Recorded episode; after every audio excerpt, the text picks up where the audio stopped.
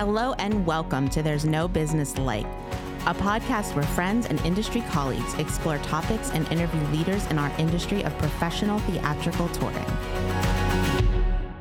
Welcome back, everybody. Josh Benson here, uh, and I am here with my friends Kevin, Kevin Maynard, Quad City Arts. Katie, Katie Miller, Midland Center for the Arts. Danielle, Danielle, the Alden in McLean, Virginia. and Brian. Brian Zelmer from KU Presents. So our our guest today didn't take necessarily a direct path into what they're doing in the industry now. They were kind of working adjacently to where they're at now. Uh, and I wondered if if you guys, whenever you the first thing that you did, even if it was a student job or something you did in college that was adjacent to the industry to where you're at now, what was that first thing for you?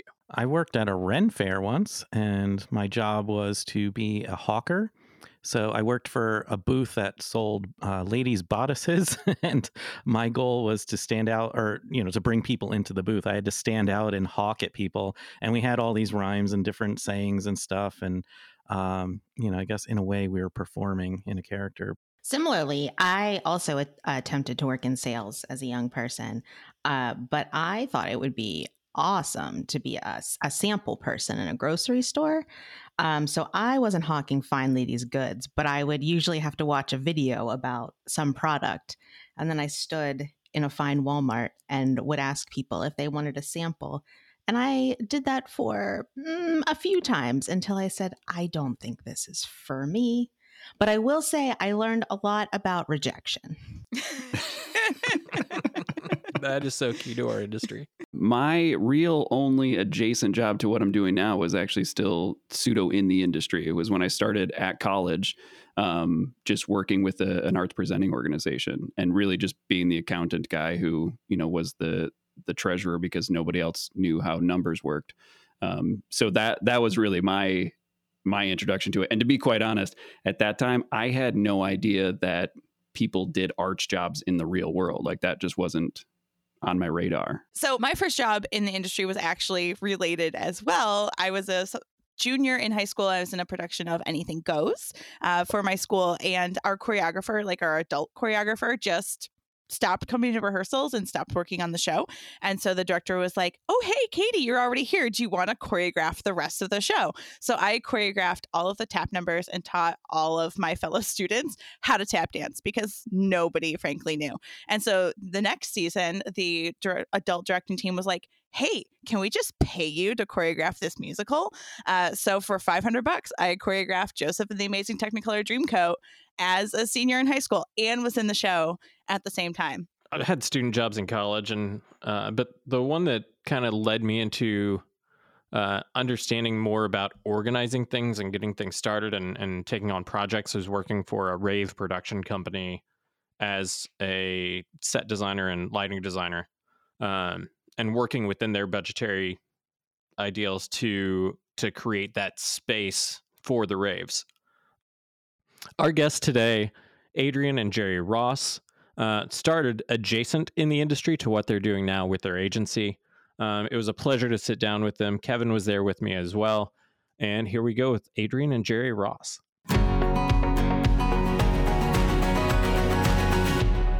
I'm Adrienne Ross. I'm the Vice President of Harmony Artists. I'm Jerry Ross, and I'm the president of Harmony Artists. Of course, that's the only place I'm president, but So tell us a little bit about your background. How did you find the arts as a whole, and then how did you get into the business of the arts? you can start. You're, you've been at it longer than I have. I went to Penn State. I have a master's in acoustical engineering with a theater minor. That's how I got into the arts. oh, boy, my story is much more bizarre. I was in a band. Couldn't sing until it saved my life, but I was in a band. And then as I moved through uh, regular or real jobs, I owned a little rehearsal studio in Marina Del Rey for a while that never made any money. I managed a band that was in the process of getting dropped from CBS Records, so didn't make any money.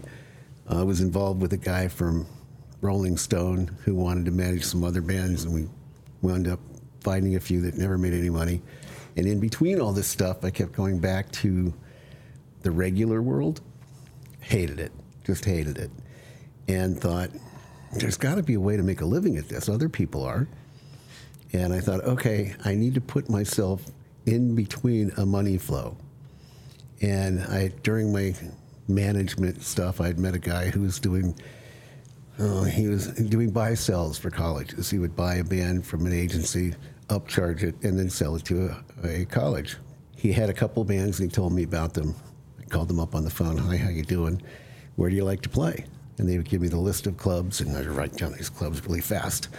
And then I would call the clubs. Hi, how you doing? I'm Jerry from what was it? New Dawn Entertainment. uh, what kind of bands do you use? And I'd write all those names down, and I would had some cards printed. I would go out to the club and I'd say, "Hi, I'm Jerry from New Dawn Entertainment. I'm here to talk with, pick the club owner's name." And I spent about a year and a half, six nights a week, five to six nights, five to six clubs a night, going out and just meeting everybody, and uh, met the man who eventually became my partner, Mike Dixon. We were introduced by a club owner and uh, started a band agency in 19. What do I have to say? 1974, and uh, started a band agency then. We incorporated in October of 1975, and lots of history since then, but that's how I got started. So, Adrienne, you, you told us about your your degrees, Yeah. but how did that translate into actually working in the industry? Where, what was the next step after that for you? I gra- I didn't graduate Penn State. Um, I eventually got my degree just a few months later, but I left Penn State with the uh, encouragement of my professors, and I got a job uh, designing sound and lights for theaters in the city in New York. That was a really, really hard time to be a woman in the industry, in that side of the industry. And I had an offer from a small touring company to come and be more of a manager slash producer. And uh, so I did that, and that's how I got involved in that. Took that company from four live cities to touring 400. It, it was the Disney of children's entertainment live on stage before Disney was the Disney of entertainment live on stage. We produced for Madison Square Garden uh, and Radio City, and we had our own company. From there, I had a real I mean, 25 years later, I had a situation where the owner of the company, although I was the CEO, the owner of the company uh, had um, borrowed my 501c3 and had put it into the film industry and lost money. And so I left because I'd been wooed for several years to be a producer uh, for a TV show, um, Zoobilee Zoo with Ben Vereen. Flew out to LA and I decided, well, that was just as bad as starting in New York when I, when I started being a woman. Harmony Artists asked me to come and, and uh, start a performing arts division of their company, and I did, and the rest is history. Well, it's all history, actually. It's all, yeah, you're right, it's all history. So the how long did it take you to realize you didn't want to do the producer role of Ben Vereen? Because that sounds Oh, it sounded okay. like an oh, amazing opportunity. 15 Okay. minutes. 15 minutes, about 15 minutes. I was used to Broadway. I was used to New York. I was used to people that, if they were going to be evil to you, would look you right in the eye and say, Watch out, I'm going to get you. Because that's the New York way. I went to LA to do this show. The the Well, inmates ran the asylum. You were also rookie, working with a complete rookie. Oh yeah, the, the executive producer was had no idea what he was doing. He ran a he owned a very uh, very large special effects company and thought he could now produce. I brought in um, Robin Fredericks, who wrote Winnie the Pooh's, Pooh's music and was a writer uh, composer for Disney to do the music. I brought in a, a very well known writer director from New York, uh, Don Kersey, to direct the segments. And uh, because the show was a reboot, it had been on before on PBS. Was, this was with PBS. Because it had been a reboot, the actors and performers thought that they knew more than we would ever know, and they made our lives miserable. And the executive director, being so new, just let ha- whatever was going to happen He let happen. the inmates run the asylum. He did. So my composer left after a few weeks and said, "I don't need this." The director left after just a couple of days and said, "This, I can't. I won't. I'm going back to New York. I'm going to, you know." I stayed and finished my contract. It was a it was a situation in television where you never knew who was out to get you and to prove themselves. And so it was a really tough time. I don't know if television's still the same. I haven't been in television in a long time, although I produced for PBS a lot. Um, but that was a different ilk, a different uh, milieu. They, they um, were very honest and upfront and just.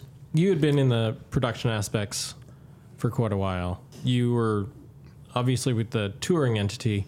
You were on the business end of it. 100%. I was, I've always been, even though I was designing, I was always on the business end. Even when I was doing sound design, I was the one who did the budgeting. I was the one who uh, did the proposals. I was the one who did the presentations. When the touring company, I was definitely on the business end.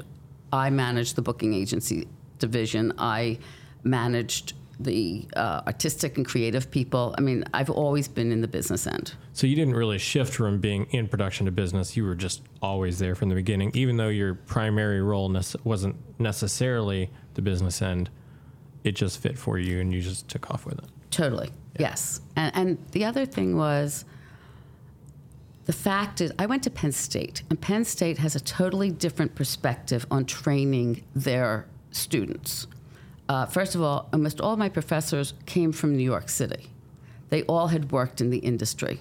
They taught us, and it was a five year program, five year master's program, they taught us that theater is a business and theatrical enterprise is a business and film and television we always knew was a business but they taught us that you could never be successful even as a performer if you didn't treat it like a business Yeah, I, I would say that I, I love that because that is one thing I think we re, we try to reiterate numerous times is that it, you have to treat it like a business. You have to run it like a business because, I mean, at the end of the day, like if, if money's not coming in, you know, we don't get paid, and you know, eventually, like you either lose an agency, you lose a venue, um, Exactly. and those things fall apart. So I mean, it's it's very important to keep that focus. Oh, totally. And the other thing was, I would go when I was producing in New York. We were an equity company, we're Actors Equity. We would be at auditions, and somebody walked in from Carnegie Mellon or UC Irvine or Penn State, and we knew that every one of them would be someone that was good to work with hmm. because they were all taught the same way that theater is a business and that this, this is not just your passion or, or your creativity or your, or your talent. This was your career. And so, Jerry, a totally different path with you. Completely. hey, rock and roll, baby. So, you were in the club and rock and roll, you know, world. So in the mid 70s, in the nightclub business, in, in the going out and partying business, it was the it was the day of the baby boomer, the hugest, the largest population bulge we've ever had. All the ki- all the kids that were born when the war ended um, were now moving into co- uh, club age. Orange County during that time period, Orange County was the fastest growing county in the nation. Everyone had three or four jobs and money to burn. No kids. So that marketplace, I did as much business in five counties as other agencies would do in five states. Um, it was it was a heyday. it, there was it was probably the heyday of the the nightclub dance clubs. So we were in that until well, Mothers Against Drunk Driving, the the new diseases that came up through sexual transmission started happening as the baby boomers started to age into parenting and getting older and being more responsible and economic reality hit that the club market started to dry up. Oh, and disco. Disco helped kill the club market mm-hmm. because everybody wanted to see the band do the same thing they were watching on MTV. So MTV really had a, an impact on the, the live music scene. And as that started to tail off, we started to look at other markets to get into. So we moved into the fair and festival market because it was a natural transition for us. And this was, were you still under the under the title of New Dawn Entertainment? Oh, or no, I'll go back. so, um, the gentleman who had New Dawn, who brought me in, was kind of like those TV guys she was talking about. I had no idea how badly I was getting screwed. But listen, it was you know he gave me a coffee table, two well two square coffee tables that I pushed together, sat on a couch and a phone, and that was my desk for the first six to eight months I was doing this. When Mike Dixon and I decided we were going to do something together, we wanted Scott to join us. He really felt that he deserved so much more. And after about six months of negotiating, um, we decided that Scott could go do his thing and Mike and I were going to go do ours. He was always in that college buy sell business, and we were in the agent business. We were booking bands and nightclubs and taking a commission. So after about six months, realizing it was not going to be a deal to be made, we became Harmony artists. We move forward from there. So I was And, and as more of a true agency without the buy sell aspect. Right. Actually, we do not. It's a, it's a piece of the business we do not do. It's just not something I believe in. I think that uh, there's there's not enough transparency. Uh, there was a gentleman I knew who got into the corporate business, and he would he would buy a band for ten grand and sell them for fifteen or twenty, and the band got the ten. So you know, he would be making fifty percent, sixty percent. It was just usurious as far as I'm concerned. But then we started to develop into the, the fair and festival market as well as the, nightclub market slowed down. Did a little bit of corporate stuff, and then Miss Adrienne came into my life. Well, no, actually, I came into your life when you were doing the Fair and Festival because I was still producing out of the East Coast, and Oh, you that's true. represented you. We were introduced by uh, we were introduced by somebody who thought we Kevin Benson. yeah, who thought we'd to be give great Kevin together. credit. Yes, uh, well, Kevin also got sponsorship for my shows. We were doing Little Mermaid long before Disney, and uh, he got us Chicken of the Sea. They they wrote yeah, it was great. They wrote us a big check. I cashed the check. One week later, one week later, they, they, they said did went chapter eleven. No more chicken of the Yeah. sea. As But- long as you got the check. I got the oh, I got the check. It went in my bank. Anyway, But um, Kevin introduced the two of us. That's right. right. And Jerry represented my shows for the Fair and Festival market. And uh, you know, as an agent, and I, don't, I hope you don't mind if I take you off track for a second. As an agent and as a producer, we became very aware very early that it's a lot better to work together with people, if, be it another agency, be it another producer, than to work against them or to be adversarial. And he represented me for certain markets. It crossed over. It never mattered if it crossed over because we were very transparent with each other, very open, and we all make a lot more money if we work together. And um, we still, to this day, will work with other agencies. As long as you understand each other and you are very clear with each other, it's Takes very a lot good. of openness. It does. It does. It's a great way to do business. It really is. So I started, I, I, was it Alibaba? I think so. The Dade County Youth Fair was the first date Aladdin. we ever Aladdin. The Dade County first Youth Fair was the first date we ever did together. Yeah. Um, they had a huge tent for Adrienne's shows, and we started working together that way. And then that that was what led to the partnership when the person she was working for did the 501c3 thing, and she decided it was probably really time to move on. Mike and I decided that we would start to work together with her. She was still on the East Coast. We were, of course, still in, in LA all the time. And uh, we produced together a Winnie the Pooh. We did. And we, do, we toured Winnie the Pooh, and I'd have to go look it up. But we, our, first, our first deal together, other than just booking a show, was, was co producing Winnie the Pooh and doing a tour of that. We did that for two years while she was still on the East Coast. And then we did the Jack Klugman on Golden Pond together. That was Harmony. I wasn't on the West Coast yet. I'd already been But part no, Harmony. so she was on the East Coast, and we decided, wow, this is cool. We need to do more of this. yeah, we're making money.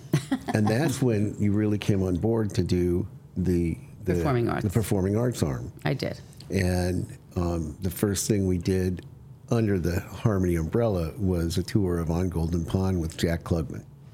You say she came on to take over the or to Well, start, start. the performing arts. Were you primarily band focused? We were band focused. We were doing nightclubs. We were doing fairs and festivals. We were doing some corporate. And primarily band, other than working with the company on The Little Mermaid. Just yeah. Other than that, it was just bands. Okay. All bands all the time. So whenever you came on, it worked together to start to completely build out a performing arts wing. Exactly. Exactly. We, we build it from nothing. And how in the world do you do that? Because I have no concept. So, when, like, you- you're at ground zero. You've produced a show to tour. What's your What are your next steps to to build out that performing arts wing that, Relation- that, that is now one of the primary focuses of Harmony artists? Right. Mm, Not so much. We actually still do quite a bit of fair and festival work. Yeah. Um, we have uh, actually some of, so one of our companies that, that does kids programming uh, it, it, as a, a book title um, is doing the run of fair at the Washington State Fair right now. So there's a, there's a fair amount of crossover Right. but we're still pretty active in the fair and festival market. But now, coming from the band business and looking at it, now, she'll probably have a different perspective than I do in ter- on how we went from ground zero to developing it. um, she knew a lot of people in the industry, and we started looking at other types of shows that were out there, and people would talk to her about, hey, well, you know, you're doing this. You should take a look at this show, and you should take a look at that show. And because Harmony Artists already had a bit of a reputation, artists and managers weren't afraid to take a look at us in terms of representation. They didn't necessarily know that we were brand new in the fair or in the uh, arts market. So that was kind of how I, from my side, how I saw it. I would say that the way we did it was through relationships. Better way to say it than I did. Well, like Jerry said about transparency, we have always been known, you know, it's 48 going on 49 years that the company's there. But for all that time, it's been known as one of the most reliable and honest agencies. And you can't say that about other hmm? entities in our business. Many other, but not all. Right.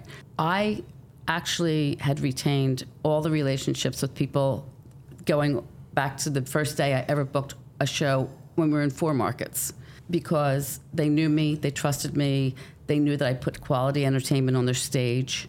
And so that helped. And then introducing Jerry, and he became very active in, uh, well, he became more active than I did in working with APAP and work and became the president of NAPAMA and built his I own like to relationships. schmooze. I like to schmooze. You don't say. I know it's a shock to everybody. But he built his own relationships. But I would say that the way we built the business was integrity and relationships.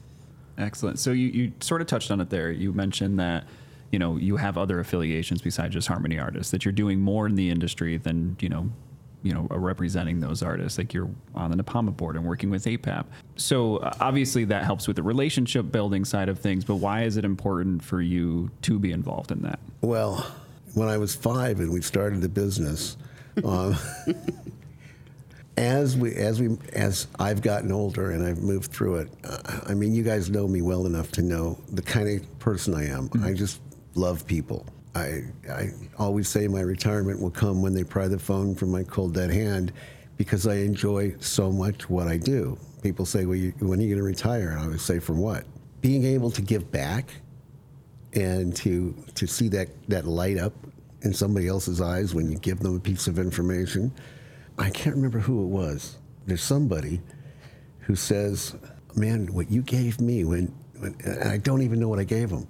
Um, but there are people out there. Being pre- president, being president of Napama was one of the most fun times I ever had.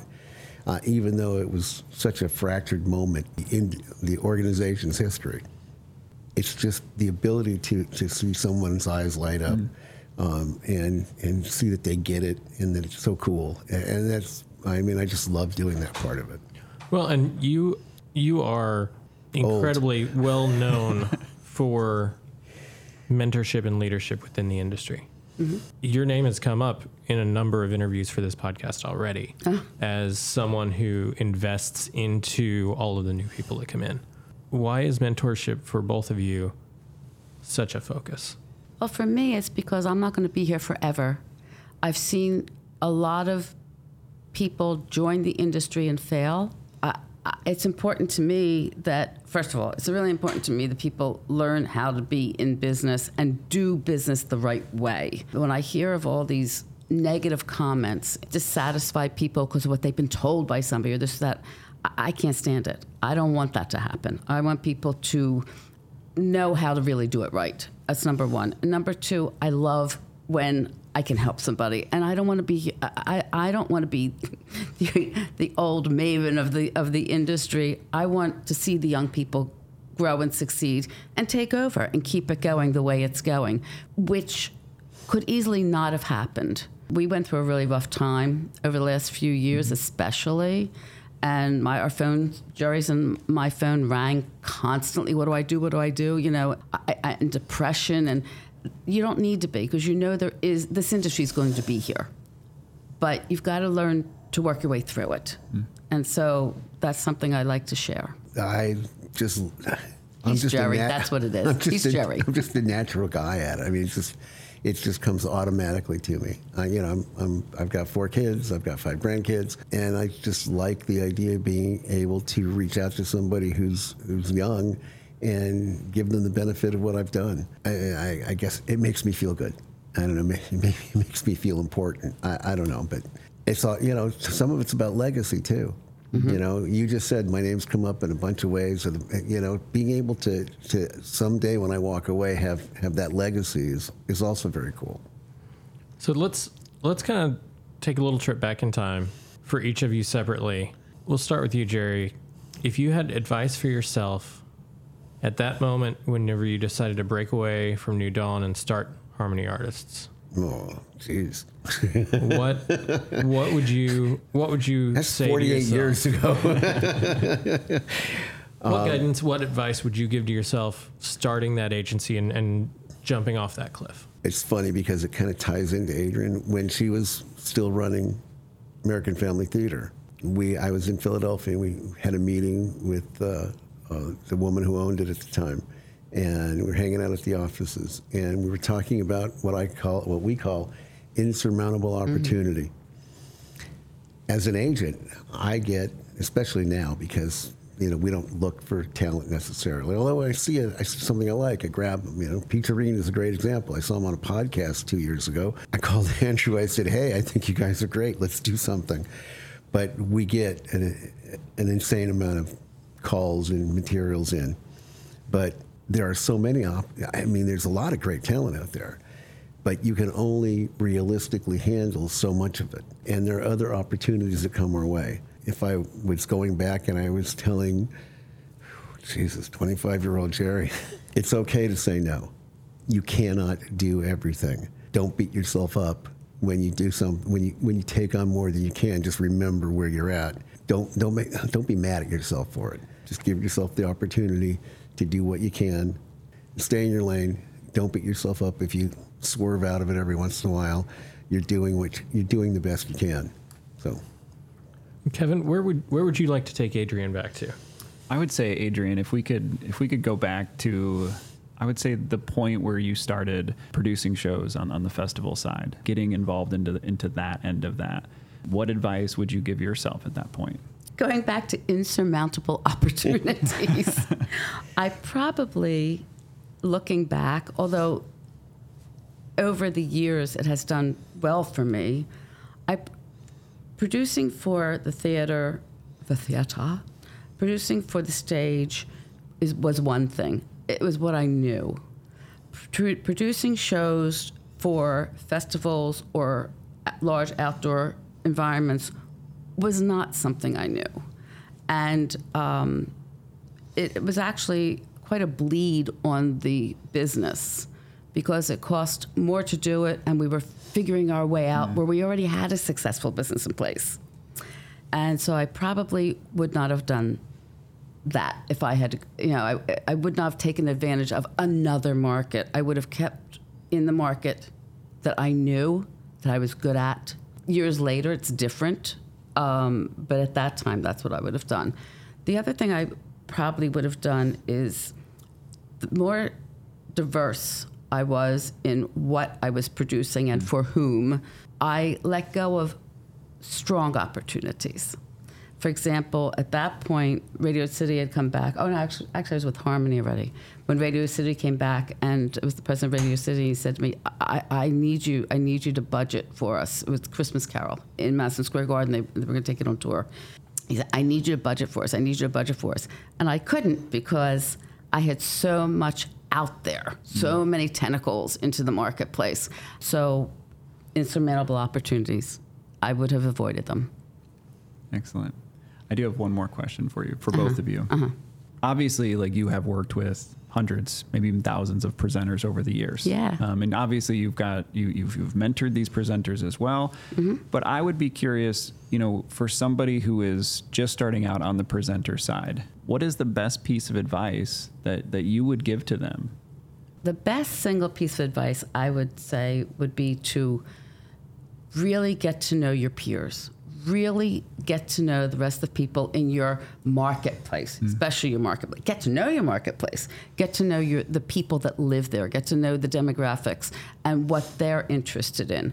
Many a meeting with community members to, to really see what has been in that venue in the past versus what they'd like to see. I think that's very important is to meet the needs of your community and to also involve them so they become your number one supporters. It's great advice. Okay, so another piece of advice. If you're going to do it, make sure you're passionate about it.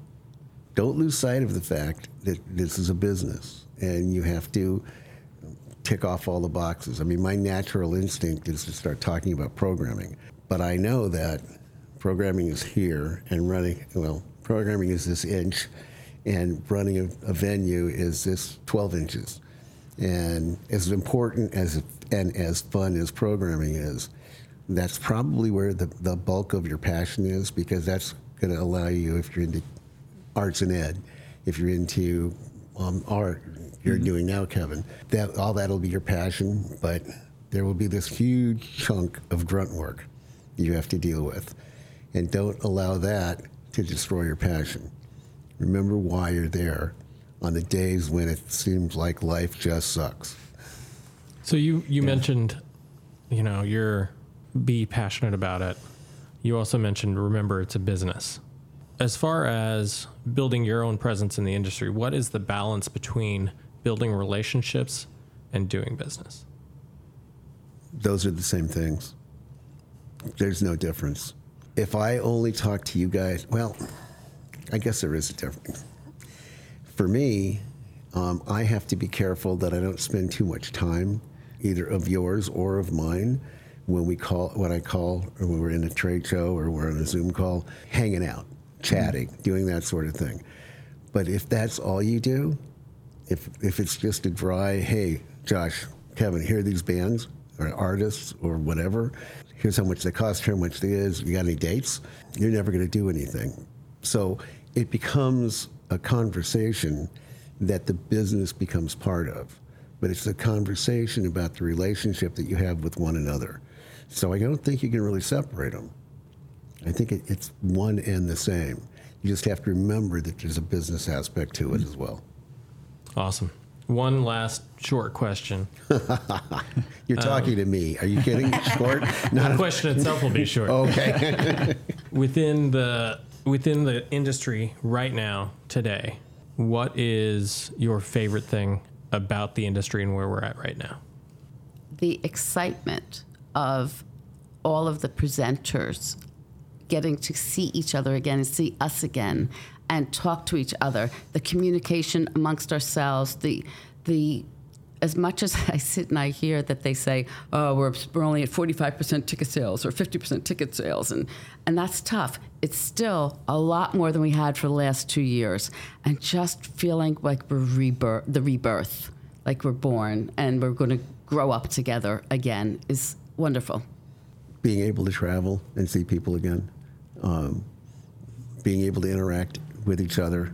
Um, I love pitching, and I love hanging out with people. So I'm, I'm finally able to do that, do that in person again, and I think for me that's that's the most exciting, single exciting thing. awesome thank you both for spending your time with us Thanks, Kevin, for being here with me as well. We really enjoyed this. There was a lot of great nuggets in there, and we can't wait to to listen to, to it all. mind them. Great. Great. Thank you. Great. Thank Thank you. you. love this conversation. I love hearing the history and the longevity of their careers. And I think the thing that stood out the most to me is the conversation about relationships. If we've learned anything on this podcast, it is about the value of relationships. And clearly that has not changed. That is not something that is new in this moment. That's not something that like has just become important in the last five or 10 years. Jerry and Adrienne have built their entire careers on the value of relationships and really genuine relationships. And it was really great to hear that that that we are all on the right track because that is how they have done what they've done um, and what we strive to do as professionals today. I love how Jerry mentioned he loves to schmooze, and that's you know one of his skill sets is talking with people, and, and that's very important in our industry, no matter what role you have. And to go to Katie's point, I mean, I, I appreciated how Jerry talked about the social socialization being important, but also to not lose sight of the transaction, and vice versa. Yeah, and knowing that you know, like the tenets of their of their organization, you know, Harmony Artists, is that it is relationships and honesty and integrity. I mean that that's that's their goal when they when they you know work towards that transaction. And it's interesting too, because like dif- different generations sort of have different ways of viewing the world just because of different ways that they grow up and things that they live through and certain things. Um, and I believe it was Adrienne described working in like New York and LA, and it was different. Um, but she was talking about how like quote people are out to get you, um, and it's like now we just call that like a toxic workplace.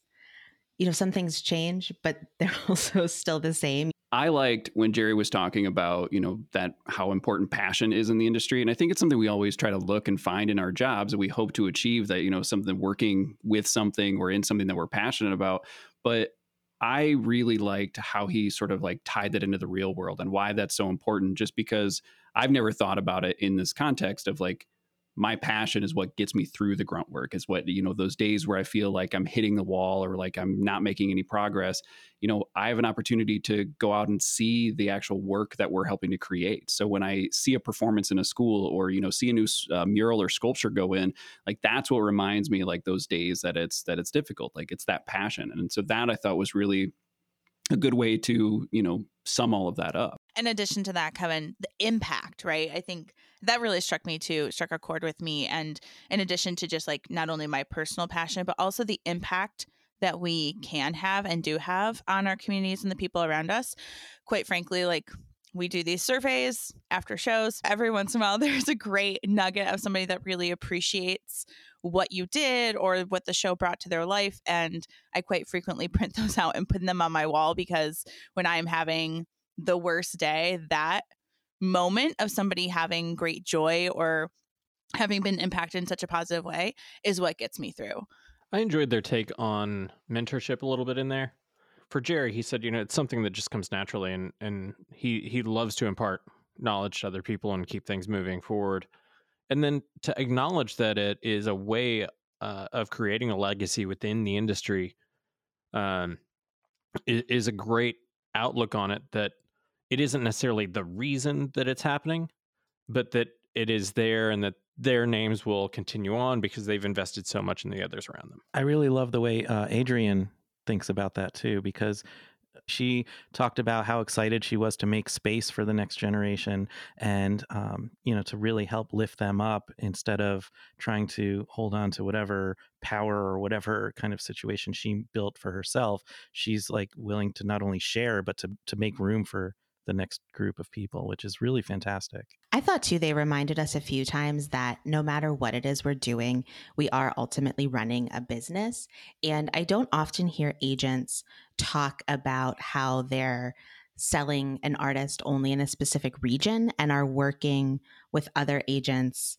Um, or just in other capacities to book that artist somewhere else. And um, you know, she was talking a lot about like building relationships in that, but also that it is a great way to do business. And that's not, um, you know, that's not something that I've really heard too many people talk openly about before. I also love their advice about getting to know your peers in your marketplace. And and it, it, that speaks on so many levels. One, know what the other theaters, what the other spaces, you know, as from a presenter standpoint, know what the other theaters and the other spaces in your area are doing and be current on knowing what they're doing and whether it's successful or not because that informs you so much um, by by getting to see what others are are bringing to the area as well. And then when you do have to have a conversation about like a radius clause or something, it makes it a lot easier to navigate that um, if you do have those relationships and you are current with what everyone else is doing and the challenges they're facing and can be in like community with them in that way versus being adversarial. Thanks to Adrienne and Jerry for sitting down with us today. Kevin, thank you for sitting down with me and being part of that interview.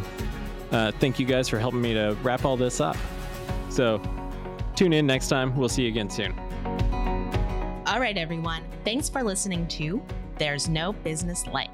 Our producers and hosts are Brian Zelmer, Josh Benson, Kevin Maynard, Katie Miller, and me, Danielle Van Hook. Views expressed in this podcast are ours alone and are not reflective of the organizations we are a part of. Keep up with us at nobusinesslike.com. There you'll find links to all of our episodes and socials. If you like this podcast, give us a like, a follow, a review, or our favorite, a five star rating. Oh, wait, what was that site? I got it, don't worry. It is nobusinesslike.com. Do I sound out bus I-ness every time I type it? Yep, sure do. Stay in touch, my friends. Okay, got it. I'm good. As in, you're not going to answer. You're good, or like I'm good, but I'm not going to share I'm good. Yeah. I was like, Hard for somebody to pass. tell me to go. I let yeah, because you know, so so often in this podcast do we wait for the opportunity for somebody to invite us to speak about something.